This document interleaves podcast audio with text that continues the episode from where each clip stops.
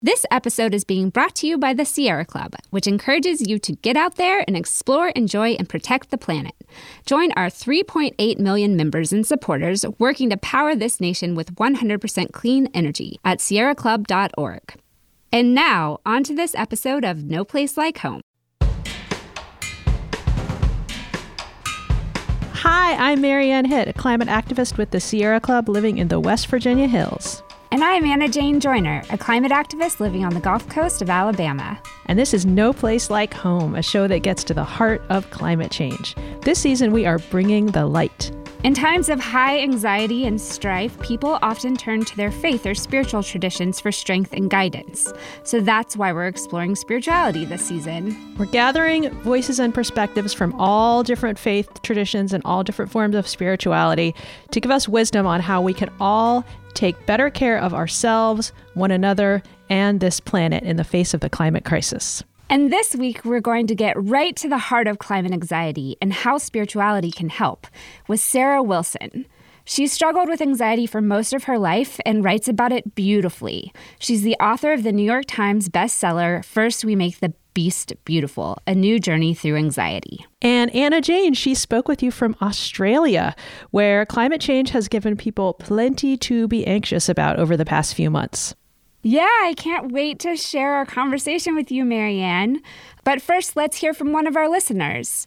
We put the call out to you, dear listeners, to share passages, prayers, or quotes from your spiritual or religious traditions that have helped you face the climate crisis. Hi, my name is Helder and I'm from Tegucigalpa, Honduras. I like to read the poem The Guest House by Rumi. It helps me deal with anxiety, depression, and other climate related afflictions. The guest house. This being human is a guest house. Every morning, a new arrival. A joy, a depression, a meanness, some momentary awareness comes as an unexpected visitor. Welcome and entertain them all, even if they're a crowd of sorrows who violently sweep your house empty of its furniture Still treat each guest honorably. He may be clearing you out for some new delight. The dark thought, the shame, the malice, meet them at the door laughing and invite them in. Be grateful for whoever comes, because each has been sent as a guide from beyond. So, what I love about Sarah Wilson and what made me want to interview her for this Bring the Light season of No Place Like Home is that she reframes anxiety as a kind of spiritual quest. Okay, I need to stop you right there. What in the world does that mean? I think I think most people think of anxiety as like something to be avoided at all costs and something that is very stressful. So tell me more about anxiety as a spiritual quest. What does that mean? First, I just want to clarify that there's like kind of two, I mean, there's many kinds of anxiety, but there's two that I will differentiate here. One is like actually clinically diagnosed anxiety, which Sarah Wilson does have. I've also been diagnosed with anxiety but that is like a medical and mental health diagnosis. And then, of course, there's like general anxiety that we all experience from time to time. Sometimes those phrases can be used a little bit too casually. There's obviously some overlap, but I do want to just point out that there is an actual medical diagnosis, and then there's kind of more the commonly experienced anxiety. Okay, so with that, then that's part one of my question. My part two of my question is How in the world is it a spiritual quest? Sarah told me this fascinating kind of story uh, that she came across in her research, where basically there's always been a percentage of the population throughout history that is um, demonstrably more anxious than the rest of the population. And that actually is true for like primates and some other species as well. And we think of these people as being crazy or all over the place or super anxious all the time, but they actually serve a really important evolutionary purpose. Like, because they're constantly looking kind of on high alert for threats, are often the people who see the, the big threat or the tiger in the woods or maybe the climate crisis first and kind of bring that back to the community and say, hey, we've got to pay attention to this. They've studied like communities of primates and they found that when you take the kind of more anxious individuals out of the community, then the community will actually die out or disperse. And actually, she pointed out that a lot of spiritual leaders and a lot of like historical, like wartime leaders um, are believed to either have had some kind of form of severe anxiety or bipolar disorder. So the way that she talks about it is, you know, rather than this like kind of bane on our individual existence or on society, anxiety is a you know plays a really important purpose in our communities and our societies and actually can give us kind of superpowers and that we are more a little more alert and awake to these threats and perhaps more likely to act on them and that can be super beneficial. And then also, and I can speak to this just from a personal place, dealing with severe anxiety, you do have to grow a really thick skin. Um, it's a pretty scary thing to go through. So I think that there is a lot of sort of wisdom and courage to be learned from people who have gone through that experience. And I think the kind of crux of it for Sarah is she sees her anxiety as kind of driving her towards a spiritual connection and spiritual questions and, and answers you know, I mean, there's a lot of spiritual thinking and a lot of philosophers that refer to anxiety as a fundamental and existential yearning to understand sort of our uncertain place in this world. And it really is existential. So you can sort of see that the spiritual search in many ways is a search to alleviate our fundamental anxiety. But it's also anxiety that takes us on that search and probably sees us probing deeper than we might normally. Wow, that's fascinating. I do think we think of it as more of a one way street, as you're feeling anxious, and so you turn to a spiritual tradition to alleviate your anxiety, but not so much flowing in the direction that our anxiety is actually leading us on that search and pushing us out of our comfort zone to, to other insights. I mean, you know, speaking for myself, I feel very fortunate that I haven't struggled with any kind of acute anxiety. I mean, I think I experience the levels of anxiety every sentient human, you know, right now is experiencing. But, you know, I just I think it's important to say that if you don't suffer from you know extreme anxiety or some of these other challenges that that is not to say that you have less access to spiritual wisdom or something i think that's definitely not what i'm taking away from this conversation but it is you know a way of of reframing those kind of feelings for for the and those kind of experiences for those who do have them.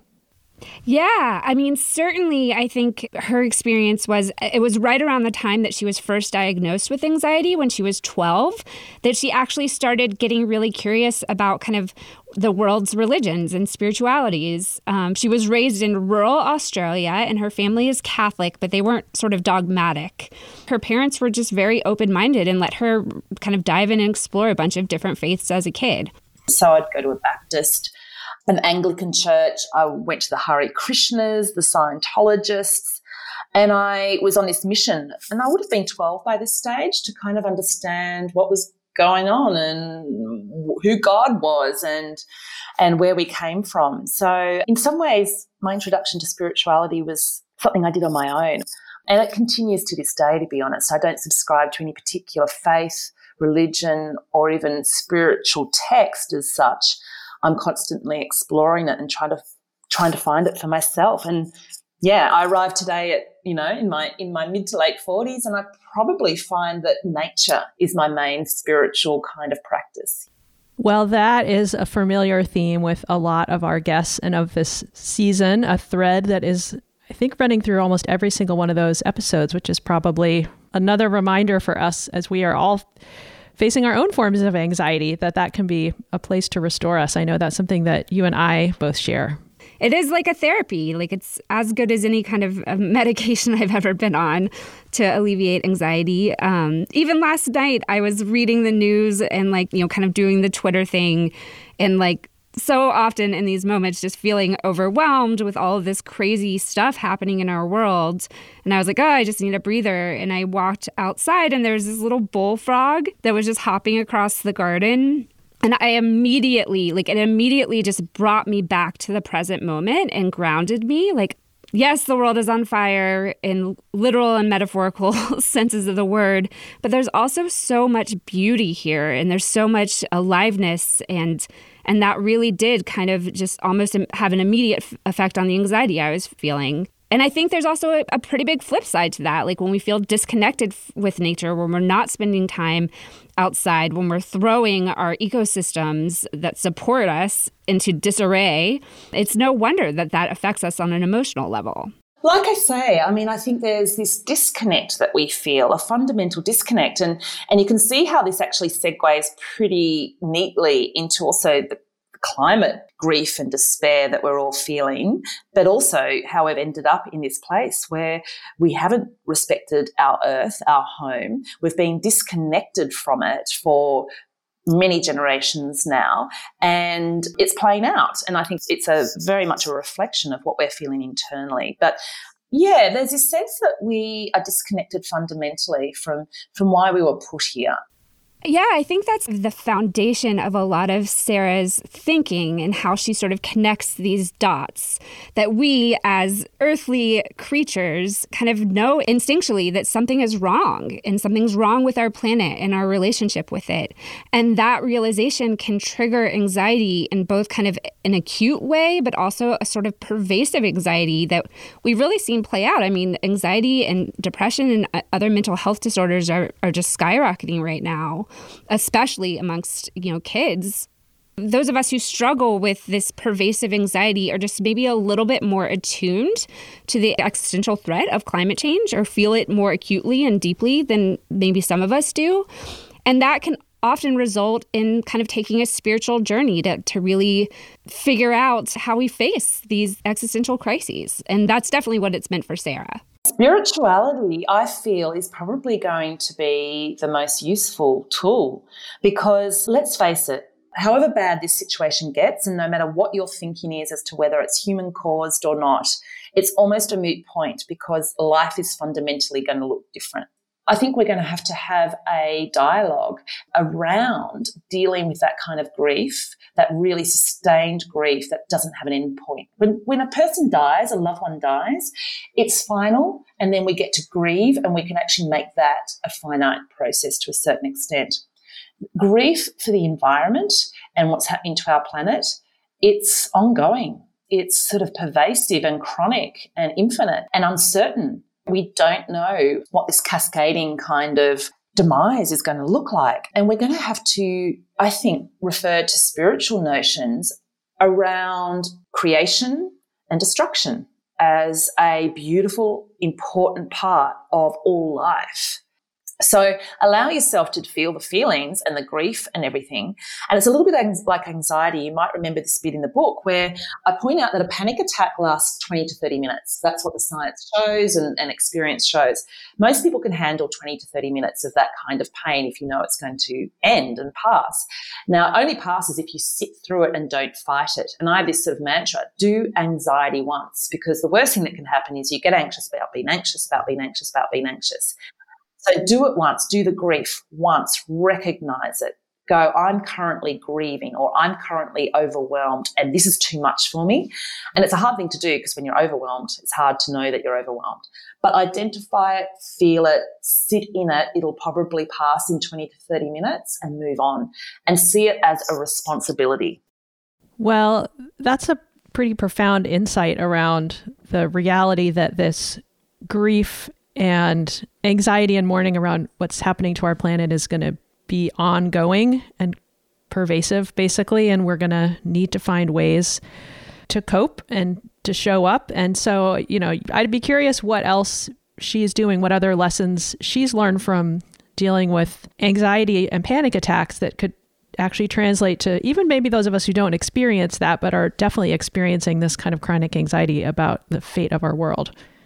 I mean, she's been wrestling with anxiety since she was a child and she's in her mid 40s now, so she's she's just been through it, you know. She's had major depressive episodes, manic episodes, um, it, it affected her work and her life and her relationships. And along the way, she has learned all of these tools about how to navigate, you know, severe anxiety that I think are quite applicable to to how we sort of all navigate these feelings of despair and terror and, and overwhelm. And some of the just kind of concrete things that she does you know it's it's a lot of the stuff that you you would think she's very dedicated to meditation. She's a relentless hiker and and walker and just tries to get outside into nature as much as possible every weekend. She's even started a movement in Australia like hike don't shop to try to get people outside and also decrease consumer shopping because that's not great for the environment she also swims in, in the ocean in Australia, sometimes even in uh, shark infested water. She's a very brave and courageous person, which I think is probably partly her personality and partly just like having been through it in life and um, just kind of coming at it with this desire to really live life. She, especially the past couple of years, has moved away from sort of this internal, more reflective way of, of wrestling with anxiety and really kind of looked outward about how to help others in the climate movement process anxiety and also use that anxiety to spark change and to inspire action. So she gets a lot of strength in just sort of good old fashioned protests, you know, getting out on the streets. There's another podcast I've been listening to I love um, called Sunstorm, uh, hosted by Ai-jen Poo and Alicia Garza, two incredible women movement leaders. And on a recent episode, I forget which one of them talked about how another good form of self-care is winning. Mm, i love that. And uh, you know basically that you know we think about self-care as all this you separate yourself from everyone else you meditate you go on hikes it's all the sort of internally facing kind of stuff. But fighting for justice, getting out there on the streets, and then winning, you know, in a big or small way, is a great antidote to this overwhelming anxiety that we're all feeling. So I just had to, I just had to drop that in there because I bet our listeners can uh, appreciate that, and it definitely has been true for me in my life. So, but anyway, back to the things that she's doing because this is a great list. She would, uh, I'm sure, 100% agree with that. And she's actually working on a book now that will come out this year. Her last book, Make the Beast Beautiful, was really about how to grapple with anxiety as a spiritual quest on a more personal level. Super helpful to people like me and, and anyone, any of our listeners who also experience kind of the more severe types of anxiety. Her new book is really more outwardly focused. So, how do we wrestle with this kind of global anxiety, but also use tools that she's come across to build and inspire the, the climate movement. But she says, I love this. She says, action begets action, hope begets hope. And then I think the other really important thing that she would definitely want to be make clear that she is not anti-medication or modern medicine at all. She does take medication as needed for her anxiety and bipolar disorder, but she also really advocates not just medicating away the anxiety, but really trying to get to the root of the philosophical and kind of spiritual underpinnings that are creating the anxiety. Doesn't need to be something that we medicate into into submission there's got to be a better way to handle it. And it's and it's working with the lovely balanced interconnected matrix of life. You know it, it, seems perfect that we have a certain number of people who are highly sensitive. Now it's not great when you're one of them all the time but i tell you what it actually helps when you suddenly go ah we're we're all right. We're we're required. You know, we we are purposeful. Um, so those kinds of investigations, and what I found when I obviously spoke to people on book tours, is they found it very comforting as well. And like to quote Nietzsche, once you have your why, you can handle anyhow. And that's what I've found. Once I know why, once I learned why I have these questions, these yearnings, these sensitivities, this particular kind of pain, I was actually then able to handle it a lot better, see it as a beautiful thing, make my beast beautiful, and then use it constructively. And I use this phrase in the book and make anxiety my superpower. Her superpower. I love that. What a radically different way to look at the world as someone who struggles with anxiety and has my whole adult life, at least it was diagnosed, I probably struggled with it as a kid too. It just wasn't diagnosed. I think I have often kind of fallen into that trap that a lot of people fall in when dealing with mental health issues of feeling like guilty or ashamed, like I sh- I'm a smart, capable person. I should be able to overcome this. I loved that she just totally flipped that and was like, no, like there's actually a reason that you have this and it can be an asset to the world around you. You've probably heard Greta uh, Thunberg refer to the fact that before, you know, there's been criticisms that, you know, she's um, a person who's got this mental disorder and therefore we shouldn't be allowing her to go out there and be so vocal. And it must be dangerous for a girl with those sensitivities to be so exposed. And her point has always been, well, before getting involved in the climate fight, she was at home self harming unable to speak to people, unable to go to school, as depressed as all can be. And then she started to get involved in this and she found her purpose. And I almost feel, and this is, I don't know if you feel this way or whether any of your listeners do, but I almost feel that I was made for this era. I was made for this time. My anxiety has been precisely the right kind of launch pad for where I land now. And it's equipped me, for instance, to have pretty thick skin, to be quite uni focused, to be very tenacious, to also shut out criticism and the trolls. And, you know, I come from a very mainstream background, as you know. I was the editor of Cosmopolitan. I worked in mainstream television. I worked for News Corp, the Murdoch Press, for many, many years. And so I've copped criticism, but my anxiety and the battles I went through with it have equipped me for this moment. And I almost feel that for, you know, it's, it's kind of the era for the anxious. I like so love this and relate to this, like especially having gone through some like pretty intense mental health struggles um, the past few years, particularly right after the election, but kind of smaller bouts here and there. It is a battle. Like it is, it is honestly the most um, intense and stressful thing that I have gone through as a person. It, it does. It gives you a, a lens on the world where it's you have less tolerance for the bullshit. You're really focused. I totally get it. Like I do, I have developed a thick skin. And even as I was in the midst of going through some of those battles, I remember kind of feeling that the universe was saying, like, you're going to come out and you're going to be stronger for this. And this is an important part of the process. And not to say that uh, I wish it on anyone, I don't. And I'm also a huge advocate of not only exercise and self care and less social media or whatever you need to do to stay sane, but also medication, because that's been a big part of my journey. But I think one of the bigger challenges for people who are kind of very aware and anxious about climate change and have been for a really long time is to kind of be strong for all these newcomers to the movement who haven't been paying as much attention or just now waking up now when it's it's far scarier now than when I first started paying attention 15 years ago. And we're really going to have to kind of join hands and help them wrestle with a, an existential fear and find kind of strength and courage in the midst of a lot of anxiety. Yeah, you know, we've seen a lot of that over the past year with the climate strikes and the release of the the book, The Uninhabitable Earth, and I know you and I have both been irritated by this sense that when people wake up to climate change that their response is being policed somehow that you know you're scaring people or you need to you need to calm down. You know it can just be easy to say hey yeah finally welcome to the party better late than never and kind of be cynical about it. But uh, it really is a gift and i think as we've been talking about in this interview the fact that people are not just connecting to this in their heads, but they're connecting to it in their hearts. I mean, that's what this anxiety is a, a sign of. It suddenly has landed inside of them in a really profound way that we are in a lot of trouble and we're running out of time.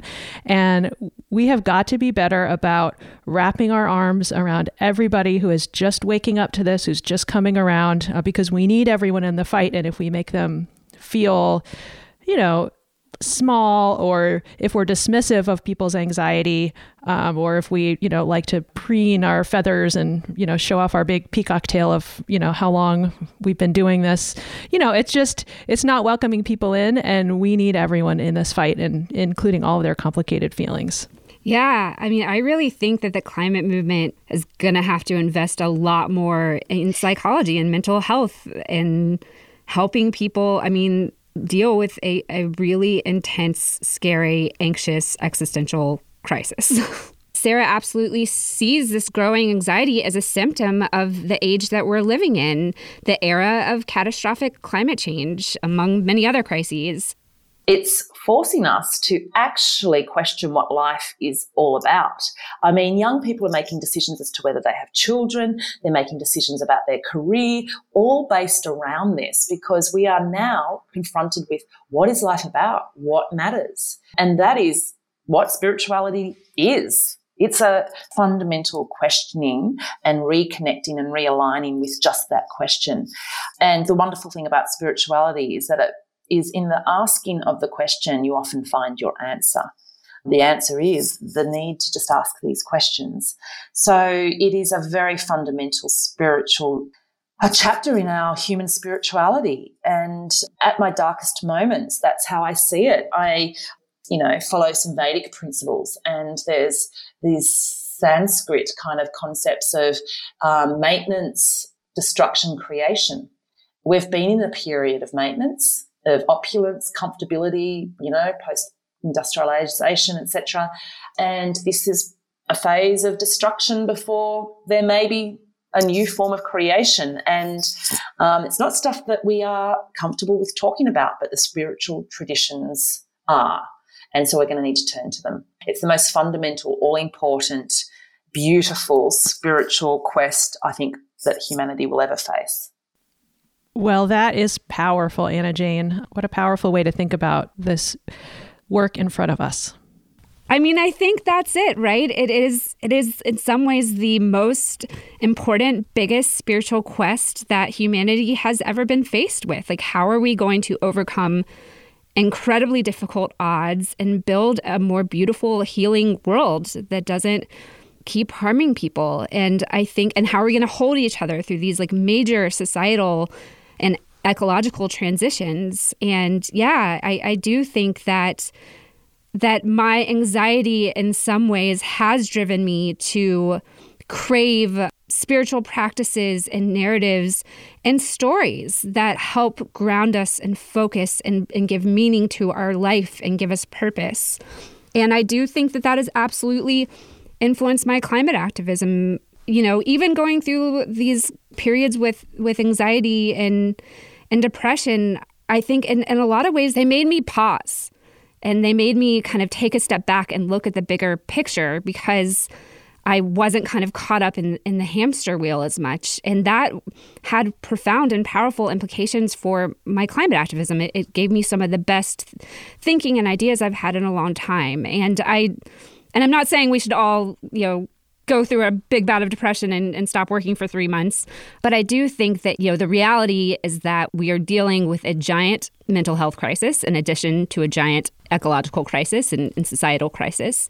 And we have to look for stories and narratives and ways that we can use that energy and make our work better and also just get through it together. Well, Anna Jane, thank you. I want to thank you as your friend for being one of those people who is speaking out and maybe getting a little out of your comfort zone about this yourself because I think it shows a lot of courage and it makes me really proud to be your friend. Oh, thank you. So, um, thank you for this conversation with Sarah Wilson because I think that a lot of our listeners will find comfort in it, whether they are themselves struggling with anxiety and can maybe look at it through a new lens as their newfound superpower, um, or whether they're loving and supporting somebody who uh, is going through it as well. So I, I am here for you. No. Yeah, this is a special one. I mean, they're all special, but this one is very special to me and thank you for for having it with me. Well, I hope it helps lots of our listeners out there. We are here for you and we want to hear from you because we're all in this together. So, thank you Anna Jane. Thank you, Mary Anne. Thank you, listeners.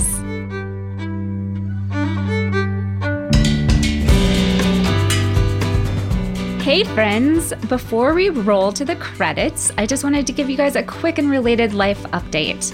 Um, as many of you know, I have struggled with my own mental health challenges over the years. Um, I've been pretty open about that because I really think we have to dismantle all the stereotypes around mental health.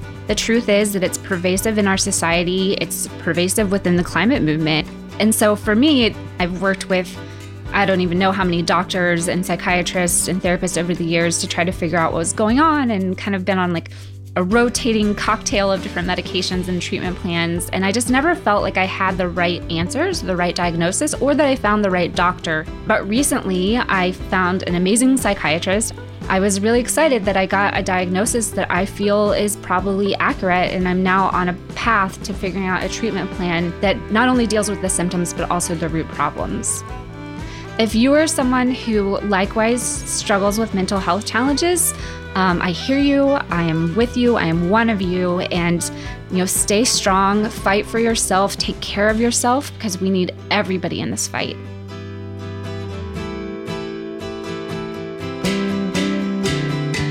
Thanks to the great band River Wireless for our theme music, uh, and to our sponsor, the Sierra Club.